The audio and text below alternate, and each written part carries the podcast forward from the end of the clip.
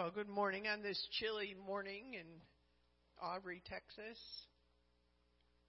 This morning I want to talk about depression, but I want to talk about bridging the gap between denial and trust. Because sometimes we can, sometimes we say that we're trusting God, but are we really trusting God? So this, hopefully, this will help you to understand the difference between denial and standing in faith. Because sometimes we're in denial, and we can tell by the symptoms that we have. Denial can cause depression, anxiety, and fear, but standing in faith requires a true revelation that God has our best interest in mind. He will make a way where there seems to be no way. Even when a trial is taking a long time to resolve itself, God will make a way and we have to stand. But if we're standing in denial, sometimes we stand and think we're in faith, but we have sleepless nights, we're depressed, we lash out at our, our friends or our mate. There's things that we do that tells that should give you a trigger and tell you I'm not in faith. Because faith has righteousness, peace, and joy. Trusting God always produces peace. Trusting God always produces joy. We trust God and then we move on. We have the power to change our mind, but it's about our circumstances. We have the power, not necessarily to change the circumstances. Sometimes we have to change our mind about what we think about our circumstance. Because you can get sucked depression. I mean, we could look around this morning and get depressed. Right? You can. You can get depressed. But you've got to choose joy and peace and life. Amen? Because when you start to look around at your circumstance, then you start to take matters into your own hands and say, well, you know, maybe I should do this or maybe I should do that. If we want peace, we must be assured that God has delivered us. In Colossians 1 12 through 13, it says, Giving thanks unto the Father, which has made us meet to be partakers of the inheritance of the saints. In, in light, who has delivered us from the power of darkness and has translated us into the kingdom of his dear Son. He's translated us already and he says, Who has delivered us? We've already been delivered. If you're going through a trial, already been delivered. And now you need to walk it out. What is the kingdom? Romans 14, 17. For the kingdom of God is not meat or drink, but righteousness and peace and joy in the Holy Ghost. Kingdom living does not deny problem, but it celebrates the problem solver. We can't deny that this nation is in a total mess right now. But we can celebrate the problem solver. The Israelites, which we're going to, one of my favorite things to minister on is the story of Exodus. The Israelites lived under Egyptian bondage and they allowed themselves to become slaves, and we can learn from them by studying their story. Now, of course, they didn't have um, the Bible to look at, we know the end of the story. So it's kind of like a cheat sheet. You know, it's an open book test because we have the book. We have the end of the story. They didn't have the luxury of having a Bible. So before we get on to them about their lack of faith, let's just remember where they were. Denying a problem only makes the problem bigger and harder to resolve. Sometimes pride and fear causes a person to deny that there's a problem. For example, uh, if there's a noise in your engine that you know it signifies a problem, some people, I knew a guy long, long time ago, he just turned up the radio. And turning up the radio does not solve the problem. Okay, ignoring the noise, hoping it'll go away, will only make it cost more somewhere down the road you know, ignoring a problem in your marriage, you turn up the radio or do something else, it's only going to cause a bigger problem later on down the road. Ignoring a symptom in your body is only going to cause problems later on down the road. Some people are too ashamed or they're too religious to admit there's a problem and they need help. Don't be ashamed if you have a problem. Find somebody that you trust and say, I have a problem. And we had something really simple happen the other night. The cat was out, and it was like 30 degrees. I love that cat with all my heart. I don't know why, because he can be such a pain in the neck sometimes. He walks all over you trying to study, and he wants to sit on your lap and hit the keyboard and play with your feet. But I, I love that cat, and it was really cold. It was that night. I think it was was it Sunday or Saturday night. I don't know. But he went out because he knows I love this cat and he loves the cat too. He's out whistling for the cat when it's 11 degrees out looking for him and nothing. The cat just wasn't anywhere to be found. And I finally said, "Just can we just pray?" And we've done this before. We've prayed because I and I said, "Lord, I'm not in faith right now. I'm really scared for this cat. Can you please send angels to bring this cat home?" And he came home reluctantly. You could tell he wasn't really happy about. I said the angel probably carried him right down the corridor to the door and plopped him in and said, Now you behave yourself. But sometimes we're too ashamed or too religious to admit there's a problem. You know, we're ashamed. We're supposed to be Christians. We're supposed to have all the answers. No, we have the problem solver. We don't have all the answers. And, and it doesn't hurt to say, I'm really not in faith of, about this. You know, I have this I have this lump on my arm and I'm not in faith about it. Can you please pray with me and help me? And, and I'm going to do my best to bulk up my faith, but right now I just don't have it. I just don't have it. And there's no, no shame in that. We can't be spiritual all the time. I mean, it'd be nice, but we are human beings. We all fall, and, and sometimes people have made people to be so ashamed and feel so bad if they if they admit that they've got a problem. And so they hide it, and then it gets worse, and then it causes anxiety and depression and stress. And you'll see if if you've been following everything and taking notes, you'll see that there's a lot of these symptoms really signify a lot of things. Like we'll talk about stress, and when we talked about bitterness and unforgiveness, stress. All these things are interrelated. See, the enemy just wants to get your focus off of God and onto your circumstances. And then he'll discourage you, he'll anger you, he'll put you under stress, whatever he can to get your focus off of God. And so we can't. You know, people shouldn't feel unspiritual just because they need help with a problem. If I need help lifting something, I'm going to ask my husband because he's bigger and stronger than I am. Eh, I'm not ashamed. Or, or I'll ask Doris, who could outlift just about anybody. she really, she's really a strong. I, I wouldn't want to get in a physical fight with you. and I pity the person who thinks that they could win over you because you, they would, they would be a beat up person. But as the problem is denied, consequences for the denial grow bigger every day. We can't just deny that we have a problem. That's that's not a good thing. And it what it does is, you know, sometimes it prolongs the trial because we're we're in denial when God wants us to humble ourselves and ask for help, and we haven't done it. So we don't want to do it. Don't settle for any course of action until you have real peace about it. And we've said that over and over and over, and we're going to continue to say it. Don't get bullied or pushed into doing something just because somebody else is having anxiety about what you should or shouldn't be doing. If you have peace in yourself, if you've got that lump and you have peace that God's going to take care of it, don't let somebody push you off your faith. But if you don't have peace about it and somebody's saying you should see a doctor about it, you better maybe go see the doctor about it because God uses doctors. Amen.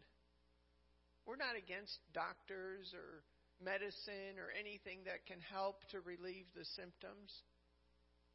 But if you don't have peace about something or somebody's pushing you, you know, when you go to buy a car, have you ever bought a car and I've walked out of places because the salesperson has been so pushy. You know, it's like I'm just looking. I bought my car in 1990 from a salesman. I had gone a year before and I talked to this woman And I said, I just want to see what you have, and I just want to do my budget and see what I've got. And um, I said, I don't want you calling me, harassing me, or I'll never buy a car from you. And she was great. She didn't call me. She did call me about a year later, and she said, I just want you to know that Honda has a 0% for the month of April, so if you're still thinking about buying, you might want to consider buying now. And I went up and I bought the car from her because she hadn't pushed me. And, you know, they don't, people push you, they don't have your best interest in mind most of the time. But don't be double minded. If you're standing in faith, then don't be double minded. Double minded man is unstable in all of his ways, not just some of his ways. He's unstable. God says if, if you're double minded, you say yes today and no tomorrow, you're just unstable in all of your ways. So if you're like that, then fix it. Confess it and say, God, I'm unstable. I'm double minded. I say yes. I say no. I don't know what I'm doing. And God will help you. God has got the grace for everything that you're facing to help you get through to the next level. Hopelessness and despair causes depression. Some people get into a depression, they don't even want to leave their house. we see a lot of this with COVID, with people that have been isolated for, it was supposed to be, what, 15 days to slow the spread. It's been like, what, three years now or two years, whatever it is. We're still dealing with it. And a lot of people are depressed. People are afraid. And it's a plan to keep people apart from other people. You need healthy relationships. You need a healthy root system. Hopelessness, the definition is having no expectation or having an unreal, unreal, reasonable expectation that is not from God, something that will never be fulfilled something you desire but can't have at the very minute you want it. See, you can get hopeless over something that God said you can have it, but He, he might give you a delay in it. And you might feel hopeless because it's taken longer than what you want it to take. Or something that you aren't supposed to have. An example is Ahab in the Bible. He wasn't supposed to have Naboth's vineyard. That wasn't his vineyard to have. But he became depressed because he couldn't have what he wanted. So we have to learn when we're depressed, we have to examine it and say, all right, self, why are you depressed? Is it because of a divine delay or is it just selfishness? Is it something you're depressed about that you really shouldn't have no business having in the first place? Find it in the Word, then you can reasonably expect it if you meet the conditions for it and have patience to achieve it. Sometimes we lack patience. And our lack of patience can cause us to do a whole bunch of dumb things that later on, what's it say? Marry in haste, repent in leisure. I think that's what it is. But that's for none of us in here. that's for those that are listening by and by CD, I guess. All right, so hope is confident expectation. And the, the word is confident.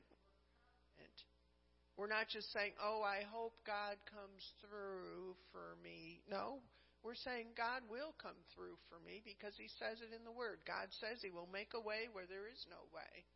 And I'm standing on with my back to the Red Sea, expecting the Red Sea to open up because I have that confident expectation in God. We expect God to do what He says He would do once we do what we are supposed to do. See, sometimes we don't do our part. Like God might be saying, do this. And we're not doing it. So we're delaying, we're holding up our, our own thing. Ephesians 2 10 through 13 says, For we are God's handiwork, his workmanship recreated in Christ Jesus, that we may do good works, which God predestined for us beforehand that we should walk in them. Remember that you were at, at that time separated from Christ, excluded from all parts in Him, utterly estranged and outlawed from the rights of Israel as a nation, and strangers with no share in the sacred compacts of the Messianic promise, with no knowledge or right of God in agreements, His covenants. And you had no hope, no promise You were in the world without God, but now in Christ Jesus, you who were once so far away, through the blood of Christ has been brought near. Once we had no hope. So now that we have hope, don't lose your hope. Hold on to your hope.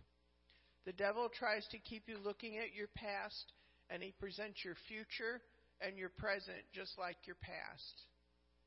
That you'll never change. It'll never get better. Some things might get better, but this one thing that you're dealing with, it's never going to get better. You might as well just resign yourself to the fact this is all the way it's going to be.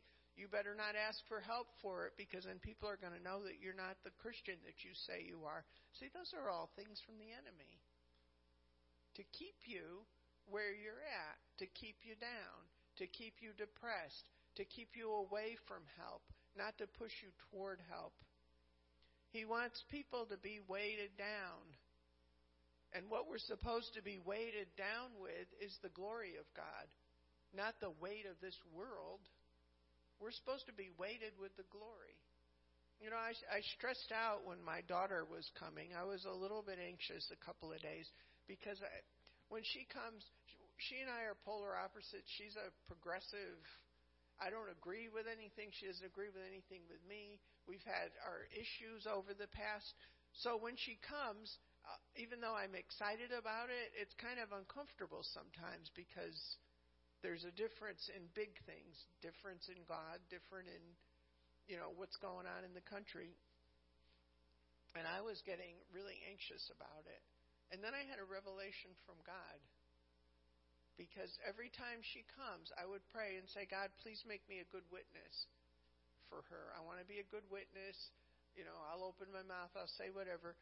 But then I would get like walking on eggshells when she's there, and it would be like kind of on the inside, I'd be all stressed out because I didn't want to say the wrong thing. But this time, the Lord spoke to me, not like spoke to me, but I heard in my spirit, and the Lord said, It's the Holy Spirit's job to draw, not mine. So the pressure was off of me because I could pray different and say, Holy Spirit, you can draw my daughter. You can draw her and I don't have to be involved in it. See, sometimes we think we have to do it ourselves and take it into our own hands, and it creates a heaviness and a depression to the point where I almost was not looking forward to having her come because I didn't want to feel like that again. But if if it's on the Holy Spirit, He can draw her, and then I'm free of it because I can really cast it onto Him and let Him do it and then if God moved on me to say something, then I'd be free to say it. But I didn't have to be under pressure that it was all on me to do it. Do you, do you understand what I'm talking about, or see what I mean? He says in Matthew 11, 28, 30, he says, Come to me, all ye that labor and are heavy laden, and I will give you. Take my yoke upon you and learn of me, for I am meek and lowly in heart, and you shall find rest in your souls. For my yoke is easy and my burden is light. The rest Jesus promises is a release from the drudgery of sin, not from service to God. You are under a yoke which make you, makes you weary, Jesus said. Shake that off. Remember, we do that. Shake off those heavy bands. Shake that off and try my yoke. It will make you easy.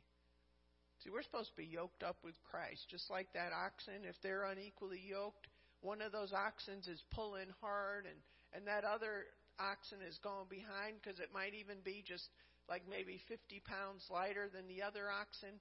But to be equally yoked means that we walk together. And Christ says take my yoke upon you.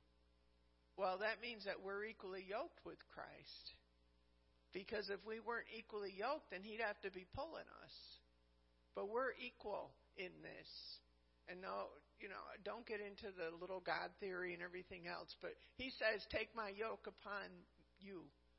Take his take his yoke." So that you can be equal, that you can walk side. His yoke is easy, his burden is light.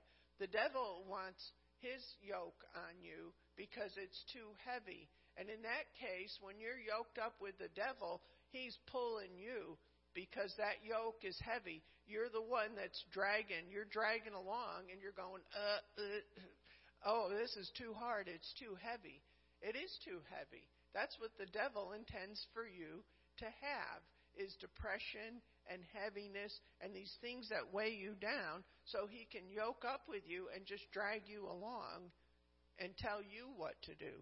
No, we're to be yoked up with Christ. We tell the devil what to do. We tell him he's defeated. We tell him to get under our feet. We tell him that the blood of Jesus has already conquered him. Is this helping anybody? Feeling overburdened is not from God. Don't let him overwhelm you with prob- saying your problem is too big, too hard, too long, too much for you to be solved. He's a master at working in our emotions so that we become anxious, stressed out, or in a state of denial. We become numb. Have you ever been numb? I've been numb. Things have just been too hard. So you kind of just like have this happy face when you're out in the public, but this is all all the, that we're teaching here is what's it like for you when nobody is looking? Because that's that's what that's what it's all about. That's to get you healed on the inside when nobody else is looking and nobody else sees your pain. So we're going to talk about the taskmaster. and to oppression is the burdensome, unjust exercise of authority or power. So that's oppression, and we can see that all over the, the world right now. Different countries. The French president said he's, you know, mad at the unvaccinated, and he's going to teach them a lesson. You know, Canada. I mean, it's all over the world. They made a sheep. Um, you know how they do things from the air so you can see it? Well, they made sheep in a formation of a of a of a syringe in Germany to try to get people to be vaccinated. I mean, you got to laugh at some of these things. They'd be actually they would be funny if it wasn't so serious. You know, I mean, it's like sheep. I mean, but I mean, it's kind of apropos because if people are sheep, then you would look at this. But I mean, it, it's what's happening now is so crazy and it's just so strange. But the whole bottom line is oppression. To get people who aren't getting it, get them in line, and they're going to do whatever they have to do to to oppress. They want to be a heavy burden, weigh down, crush, to oppress and to subject people to un, to burdens, undue exercise of authority. The taskmaster, who we're going to talk about, is a person who functions to assign tasks to others, especially burdensome ones, a person who regularly supervises the works of others. We don't ever want to be a taskmaster. We want to be good leaders. Amen. So we're going to talk about Jacob, and I'm going to not read everything. I've got it outlined in red because if I did, I told Clarence, I said, this is like a nine page outline if I read it. So you go back and read the book of Exodus yourself. But and and you know the story. All of Jacob's son had gone, sons had gone to Egypt because of the famine, and Egypt represents the world system. Now, at the end of Genesis, there were 70 descendants of Jacob that went that lived in Egypt. Only 70 that were in Egypt. And the Bible says that grew into a strong people. So they went grew into there were millions of them I mean, they grew and multiplied, and and you think about Christians where there were 70 elders of the church and everything, and what's happened in the New Testament when there were 70 elders and apostles and all these disciples? Christianity has grown into a strong movement. They can't stop it. They can ban the Bible. They can do whatever they want to do with it, but Christians keep getting born again people keep coming into the kingdom. They can't crush it, they can't stop it. And this, if you look at the parallel from the book of Acts to here, there were 70 there, there are 70 here that started out. And what did the devil do? He tried to crush. And this is how he did it. And so this is how we can see the parallels. The Pharaoh sought to suppress the, the Israelites economically by charging them heavy taxes that they couldn't keep up with. He found no reason to war with them, so he sought to defeat them economically. First thing. The taskmasters were made were to make their lives so bitter, to break their spirits and rob them of hope for a good future. See, these are the things we have to know right now in what we're dealing with. Suppression is the beginning stage of depression. Suppression is pressure applied to a person, allowing the devil or the taskmaster to captivate the person with their own feelings, thus allowing the devil to control your thoughts and bring depression take his yoke upon you, and you're going to be dragged all over the place because you're no match for the devil. By recognizing this tactic of the devil, you can have victory. God calls you to be more than a conqueror, but a depressed person gives up easily because they don't feel like a victorious person. Remember, we have to learn to walk by faith and not by sight. It's a learning thing. We want to shore up that faith in the evil time that we're going in. Do you people that are they celebrated the new year like, oh, you know, 2021 was so bad, but 2022 will be better. And it's like, uh, it'll be better in some ways in the fact that we're going to grow stronger in the Lord, but don't count on things to be better in the world. You know, probably at this point not happening. So, what's our next thing is that we need to shore up the foundation of our own houses. And we need to be strong. And because we are victorious, it doesn't matter what happens in this world, we are victorious. If we remain steadfast, if we keep our eyes on the Lord, if we don't waver, we will have the victory and we're going to finish strong. So, how could the Egyptians enslave the Israelites when the Israelites were stronger and more numerous? The Egyptians had to convince the Israelites that they were slaves. They had to convince them.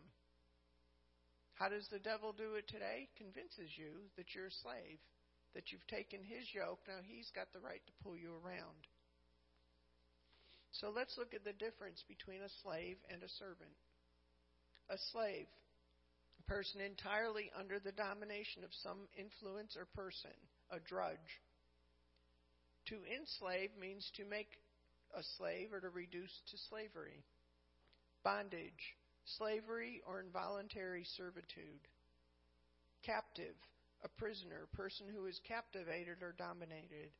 Captive audience, a person who has entered into a situation for a particular person or a particular purpose as on a bus or a restaurant, or in this case, in this world right now, we're kind of captive audiences in a way. I mean, we could say that we're captive audiences. It's not like we can go anywhere else. I mean, you could go. My daughter flew to Boston yesterday. You can fly around the world, but you still have to land on the world sometimes. We're in this world, but we're not of this world. So are we captive audiences? Yeah, kind of. I guess we could say that. But people who are captive in their own mind have no opportunity to exercise their free will, and that's the difference. We're supposed to dominate in this world. Captivity can be real or imagined, but it feels real either way. The devil would love you to believe that there is no way out for you. It's like, all right, well, you are a captive audience here, so just, you know, do what I tell you to do and everything will be all right. It's what they said in March when they rolled out these vaccines. Well, if you get the vaccine, everything will be all right. And and then it's like, well, if you get the booster, everything's going to be all right. And uh, well, no, um, we vaccinated people should wear masks. And um, oh yeah, if your kids are playing with unvaccinated kids, no. So it was a lie, and it's always a lie because the devil's never satisfied. A servant, however, is a person employed by another or in service of another. We're supposed to be servants to the Lord and servants to one another. Romans 6:14 through 15 says, "For sin shall not any longer have dominion over you, since you are now not under law as slaves, but under grace as subjects of God's favor and mercy. What then are we to conclude?" Shall we sin because we don't live under the law, but under God's favor and mercy? Certainly not. Do you know that if you continually surrender yourselves to anyone to do his will, You are slaves of him whom you obey, whether that be to sin, which leads to death, or to obedience, which leads to righteousness, right standing and right right doing with God. So even though we're not under law anymore, we're not slaves. See, we're not we're no longer slaves. We're no longer being pulled around, but we can choose to go back that way. Cuz God's not going to override our free will. Galatians 5:1 In this freedom Christ has made us free and completely liberated us. Stand fast then and do not be hampered and held ensnared and submit again to a yoke of slavery which you once put off. We were once led around and we didn't even know it, did we? When we were sinners, we didn't know we were being led around. We thought we were doing our own thing. And, if you look at some of these people that are in the other camp, they say the same thing. It's the same spirit I was showing Clarence something with one of the kids, and I said, This sounds just like my friend kid. They all say the same thing. They all say the same, they all have the same demeanor. They all have the same. Why? Because they're being led around by the same devil. They have that same yoke and they don't even realize it. They think they're being, you know, counterculture or whatever, but they're really conforming to the yoke of slavery that they're under, and they don't even know it. Galatians 5 5 says, For we, not relying on the law, but through the Holy Spirit's help, by faith anticipate and wait for the blessing and good for which our righteousness and right standing with God, our conformity to His will and purpose, thought and action, causes us to hope. So the more we conform to God's will, the more peace, the more joy, the more love we're going to have. So back to the Israelites. Once they submitted to Egyptian captivity, they went from being victorious to being victims. When you submit to captivity, and this is such a it's a victim society and they've submitted to captivity. And that's when I look at people and and you know they're perpetual victims you know, they're in their 40s and 50s and they're still blaming their parents for the way they are. You know, I, I want to slap people like that. You know, it, it's like, come on. You know, eh, you've had enough time on this earth to get get this stuff straightened out from your childhood. You know that you didn't get the pony you wanted when you were four, and you're still, you know, now you're 45 and still, you know, blaming your parents about it. You know, but they, why? Because they've gone to victim status. They're not victorious. And after generations of this, the only thing the Israelites knew to do was to cry to God because they couldn't free themselves. They lost the ability to free themselves. They had been stripped of their resources, and God had to send a deliverer from the outs, from outside the Hebrew people. He couldn't send somebody from the inside. Why? Because they all thought like victims. So you'd have the blind leading the blind. It had to be one that identified with them. So God's man, Moses, was a type of Christ, our deliverer. Although Moses was a Hebrew by birth, he was not trained in the Hebrew mindset, and that's a big thing. He was not trained to be a slave. Why? Because he was raised in Pharaoh's house. He was raised as a king. To be a king, he was a prince. Although Moses was a Hebrew by birth, not trained in the Hebrew's mindset, and Moses could then deliver others because he didn't have a slave mentality. He did not come from that line of thinking. He was raised to be the next leader of Egypt. So God had to send somebody, just like God sent Jesus. Jesus could identify with us, but Jesus wasn't one of us because he didn't, even though we could identify with him, he didn't allow that nature that was inside of him to make him a victim.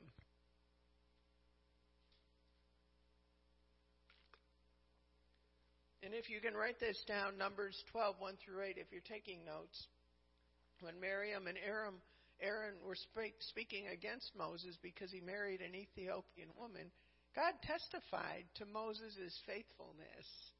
God came down because don't think that just because you say something and nobody else hears it but the other person God hears it, and this is proof right here because Moses and um, Miriam and uh, Aaron were talking among themselves, and God showed up. And this is what he said about Moses. He said, And the Lord came down in the pillar of cloud and stood in the door of the tabernacle and called Aaron and Miriam, and they both came forth. Can you imagine that? There you are gossiping about your brother. Ooh, he married a black woman. Ooh, that's bad. I wonder what was Moses thinking? Blah blah blah blah. Well, then God all of a sudden shows up. I'm sure they changed right away. And God said, Hear now my words. If there be a prophet among you, I, the Lord, will make myself known unto him in a vision, and I will speak unto him in a dream. My servant Moses is not so, who is faithful in all my house. With him will I speak mouth to mouth, even apparently, and not in dark speeches. And the similitude of the Lord shall he behold. Wherefore then were you not afraid to speak against my servant Moses? I'm sure they were speechless at that point. And then you know what happened. Miriam got leprosy, and then Moses, he interceded for her, which showed the goodness of Moses. Because I don't know if I would have been that gracious, I might have said, just let her suffer then. but I guess I better I better fix myself in that area, and not be so mean. So meekness in the Hebrew is depressed in mind, gentle of circumstances, needy, especially saintly, humble, lowly, meek, and poor. And one of the byproducts of meekness is faithfulness. To be meek and faithful is to be servant minded.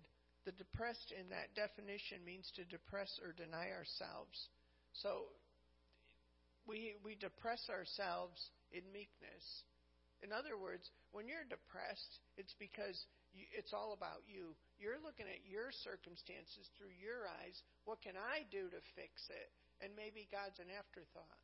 But we have to take all that, we have to depress it down, and we have to look and see what God has for us. The depressed means to deny ourselves. And this was interesting. In Vine's dictionary, meekness is described, is not readily expressed in English, for the terms meekness, mildness, commonly used, suggest weakness to a greater or lesser extent, where that word does nothing of the kind. Nevertheless, it is difficult to find a rendering less open to objection than meekness, gentleness has been suggested. But as this word is described, a condition of mind and heart, and as gentleness is appropriated rather to actions, this word is no better than, have, than that used in both English versions. It must be clearly understood, therefore, that the meekness manifested by the Lord and commanded to the believer is the fruit of power. Meekness is the fruit of power. And that's why the devil wants you depressed and not meek. The common assumption is that when a man is meek, it is because he cannot help himself. But the Lord was meek because he had the infinite resources of God at his command. Described negatively, Meekness is the opposite to self assertiveness and self interest. It is the spirit that is neither elated nor cast down simply because it is not occupied with self at all. And that's what we have to be is not occupied with ourselves at all. The Israelites, now we're going to get back to the story. The Israelites were overworked so hard by Pharaoh, they cried out to God for deliverance. But when they cried out to him, they didn't recognize who he was because they didn't know who he was. They didn't know him. They just knew of a God that would help them. Their motive was only for God to release them from their physical hardships and captivity. Unfortunately, their relationship with God didn't go any further than God being a deliverer to them. Because you can see it all through the story. They cried out when they got in trouble, but they didn't really want to know God. They just wanted help. It's like the person who comes to church, they want help, they get help, they get relief from whatever is bothering them, then you don't see them again for a couple of months. Then they get in trouble and then they come back again. See, they didn't really want to know Jesus, they just wanted the help that would provide. And you could see that all the time with people that, you know, want money from church. They'll call the church wanting help with a bill And I always say, well, you know, have you seen, have you talked to your church? And I know the answer. I mean, I just ask them that because you're calling a church, so you're, you're you want to talk to me, so I get to ask the questions. If you want money from me, you know, well, what about your church? Well, I don't go to church. What makes you think that we should help you? If you don't go to church, ask your, you know, maybe you should start going and start learning about God and start believing God.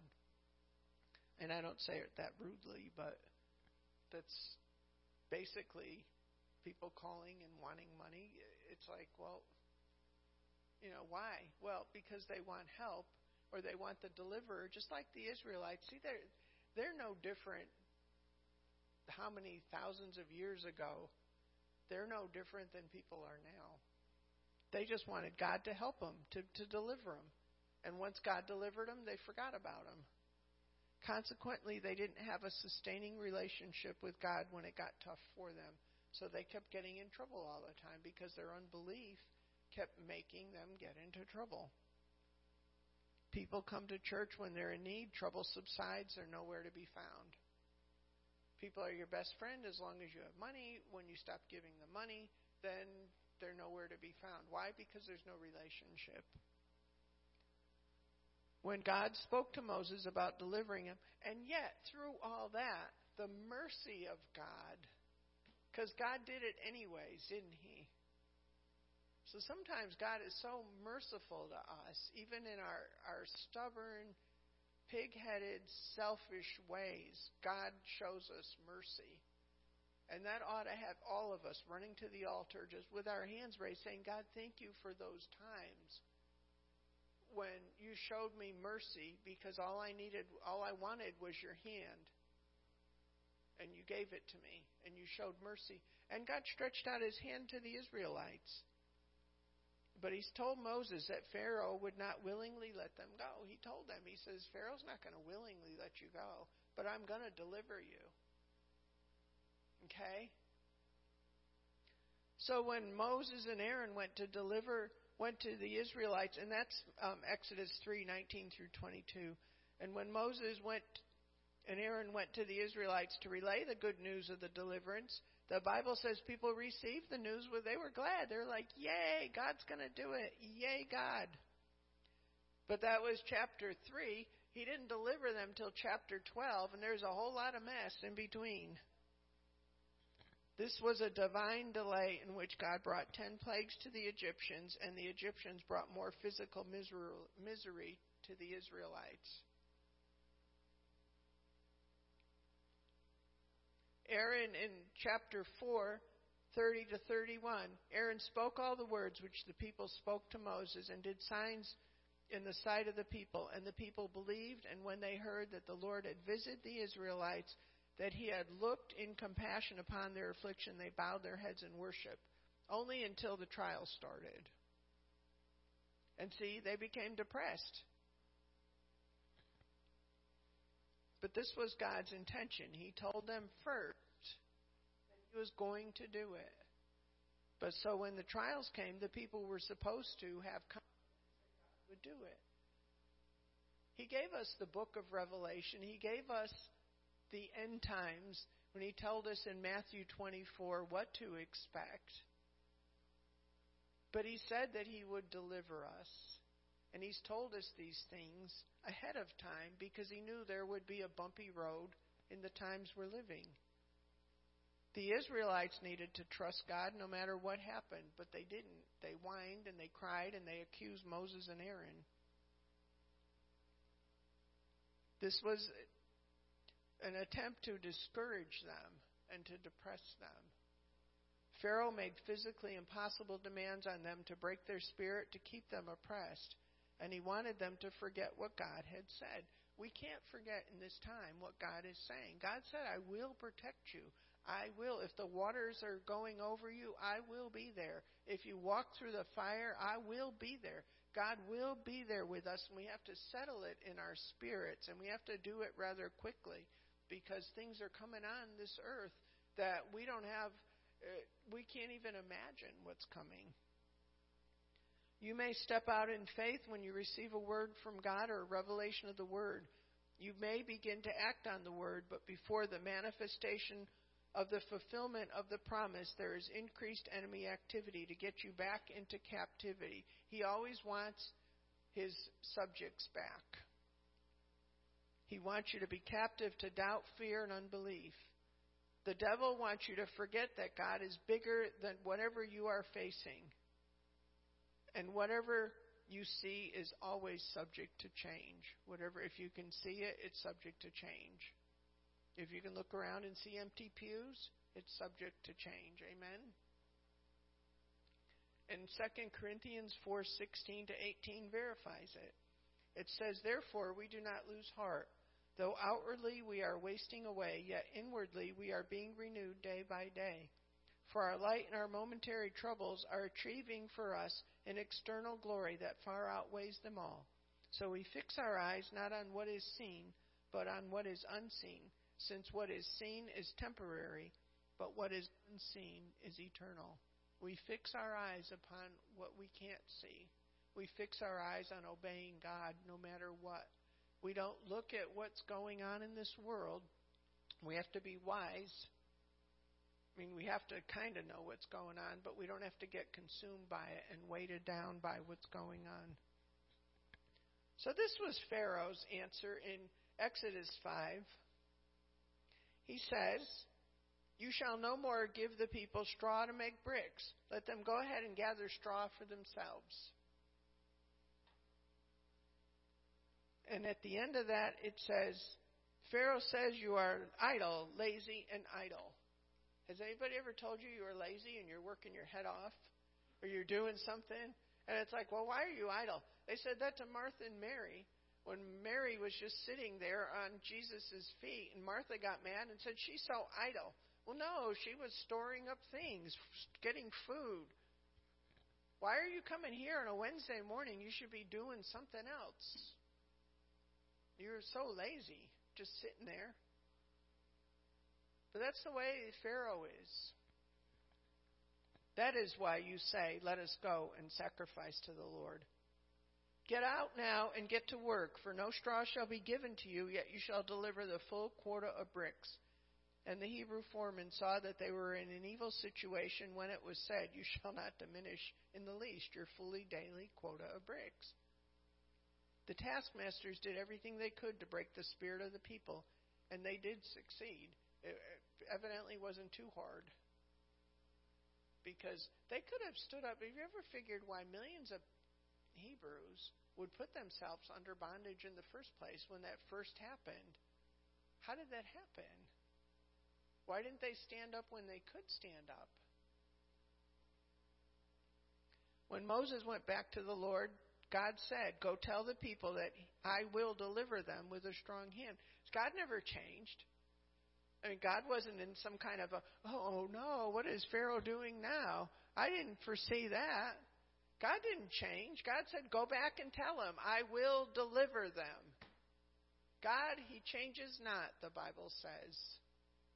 Hebrews 13:5 I am the Lord I change not. Maybe it's 8. I can't remember exactly, but it's in Hebrews 13. He is the Lord. He said he would deliver them, and he meant what he said. He, and that's in Exodus 6 1 through 9.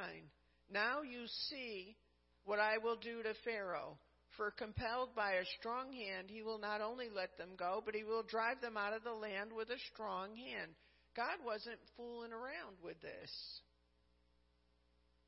And then Moses told this to the Israelites later on in that verse in chapter 9 in verse 9 but they refused to listen to Moses because of their impatience and anguish of spirit and because of their cruel bondage. They didn't listen to the words of life because of what they were having to go through. We need to listen to the words of life today. God says He will never leave us nor forsake us, He'll always be with us. God gave them a word to rejoice with, but the Israelites were too busy trying to comply with the enemy's demand to make bricks without straw. They said, Oh, Moses, we're too busy. We can't you know, your God didn't do anything for us. We got to go and comply so we can save our lives. They continued to look at their present circumstances and not the promise that God had made to deliver them out of the Egyptians' hands. They became depressed in their spirits and could not overcome what they had to endure. When the devil took away their resources, instead of standing up, they tried to reason how they could conform to the devil. Okay, well, we're going to send out the four year olds can go over there and get straw, and they can do this and that. Well, if probably if they had stood up, they would have probably shortened the the book of Exodus a little bit and said, "No, we're not doing this. Our God said He's going to deliver us by a strong hand. Take that." But instead, they were like, "Oh, now we got to make bricks without straw." What is Moses thinking? Always turn around and accuse the leader because God said it, He meant it. So, well, we don't see God, but we see Moses, and you know, what what is he doing? What is he doing? And all through the story, you can see they're always turning around. Well, it was better in Egypt when we were in slavery because at least we had leeks and onions. It's like, is that what you want to eat? Versus milk and honey? Okay. Think about it. But see, when you're being pulled around by that heavy yoke, that's what you say. You say dumb things like that.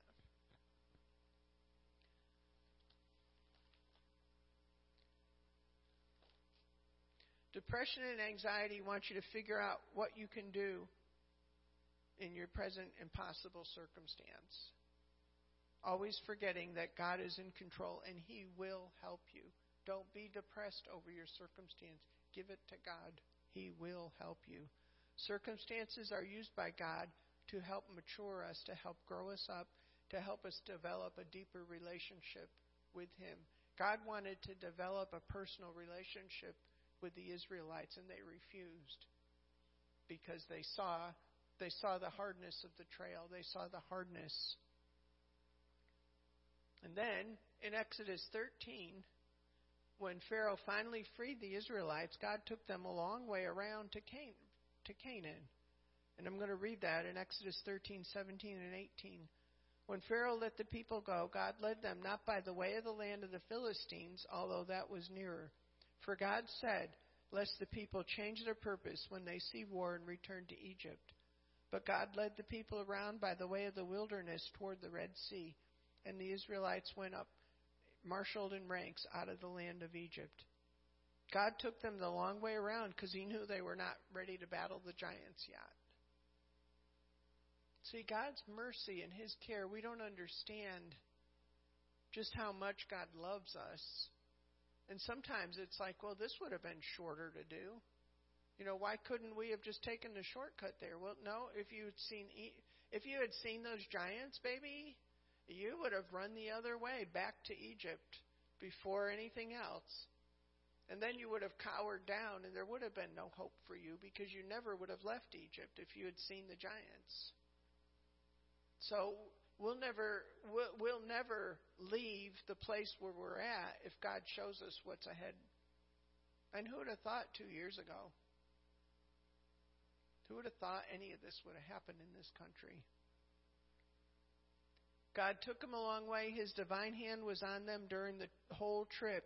He knew they had been slaves for so long that they needed time to recuperate and begin to act like champions.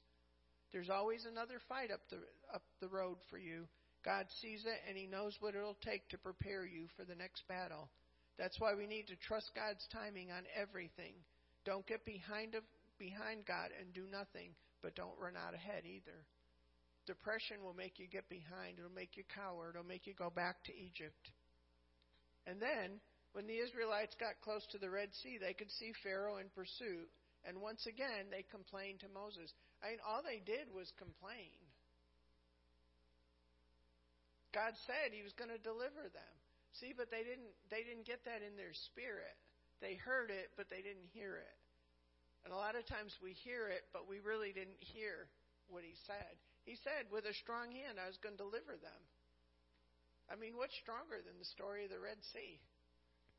I think that's spectacular. I love the version of the Ten Commandments where that opens up. It was done in 1957, 65 years ago. And that still, to me, is, is such an amazing scene that back then, with their technology, that they could do such an awesome thing. But when they got closer to the Red Sea, they could see Pharaoh in pursuit. And once again, they complained to Moses. When Pharaoh drew near, the Israelites looked up, and behold, the Egyptians were marching after them, and the Israelites were exceedingly frightened and cried out to the Lord. And they said to Moses, Is it because there are no graves in Egypt that you have taken us away to die in the wilderness? Why have you treated us this way and brought us out of Egypt?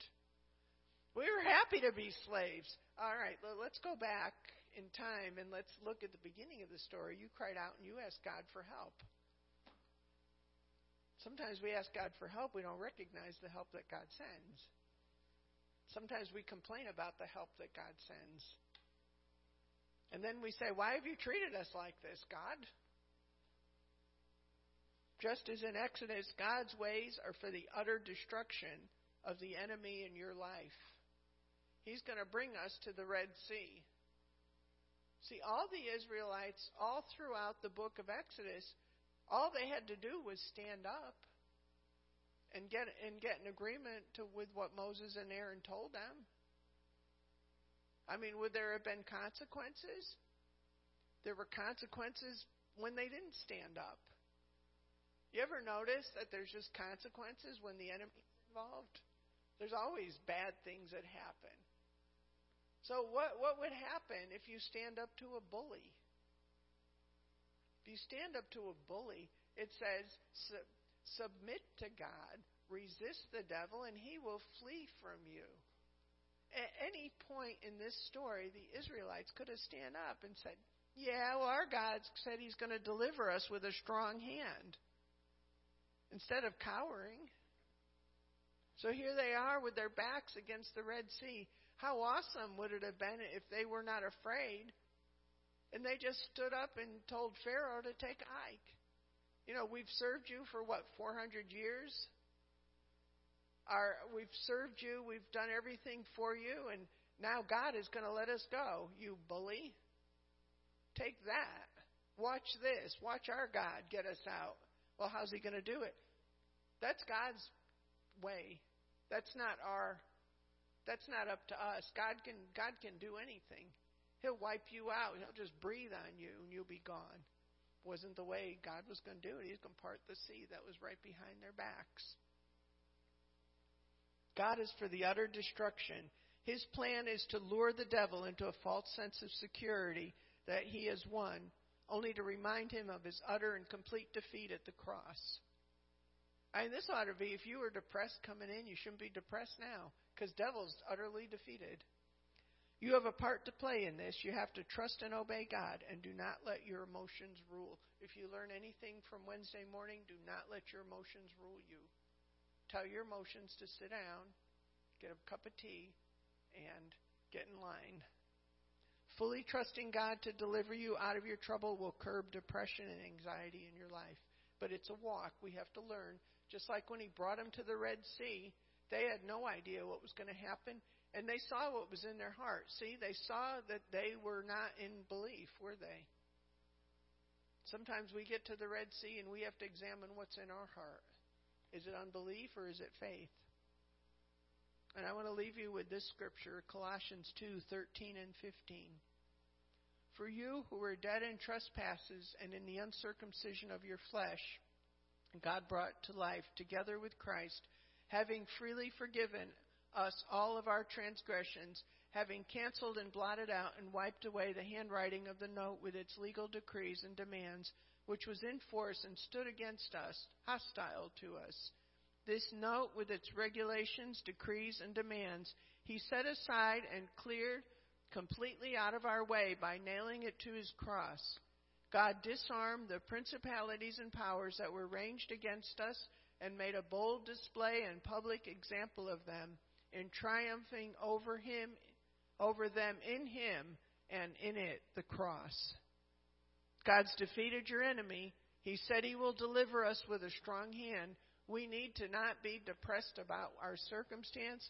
We need to be weighted by the glory. We need to shake off that yoke of bondage that the devil has put us into. we can have the joy of the Lord. We can have the peace of the Lord. We can have nights where we just sleep right through and don't have to, to get up in anxiety and crying because God said, I will help you. I will never leave you nor forsake you. Amen. Well, I hope you got something out of it this morning. Pastor, would you like to close us out?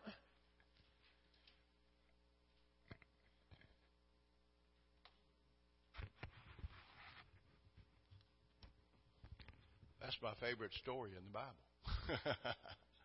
well, not just a story, it's a fact. Amen. But you know, you don't go by what you see, by what you feel, or by what you hear. Faith comes by hearing, hearing by the Word.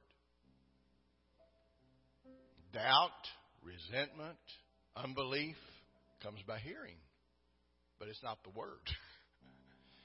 It's only what others' opinions are. So this morning, my opinion is not on what their opinion is. My opinion is based on God's Word. And when you know what God said, and you know that you have followed God and you have obeyed God, it doesn't matter what anybody says. I don't go by what I see, but what I feel or what I hear. And neither should you. If somebody asks you, well, how did Wednesday morning go? Man, it was great. Why? Because the Word came forth. And the Bible says where two or three are gathered together in His name, He's there in their midst. So we're not moved by crowds. We're not moved by unbelief. We're not moved by opinions. We're not moved by what we see or what we feel. We're not moved by what others think. It doesn't matter what others think. You know, what does it matter what other people think if they're not even part of us? Amen? What does it matter what people say if they're not here to even see what's going on? Hallelujah. I'm just saying, keep your mouth shut, keep your ears open, and praise God. Amen. Because I know the Lord will make a way. I know the Lord will make a way for me. I know the Lord will make a way for me. If I live a holy life, shun the wrong and do the right, I know the Lord will make a way for me. Hallelujah. I believe that. My victory is not based on whether I've got a hundred people behind me, as long as I got my wife beside me. Amen. And we got the Word of God going in front of us, and the Spirit of God pushing us forward. God is on our side. If God be for us, who can be against us? Amen. Victory is not based on what you see, by what you feel, or by what you hear. It's based on what God has said and what He's already done. Hallelujah. And Father, we just thank you for your word this morning. Thank you for the power of God that flows. Thank you, Lord, that as we obey the word, that we get the results of the word. And Father, we just thank you for that in the name of Jesus. And just give you praise and glory in Jesus' name. Amen. Glory to God.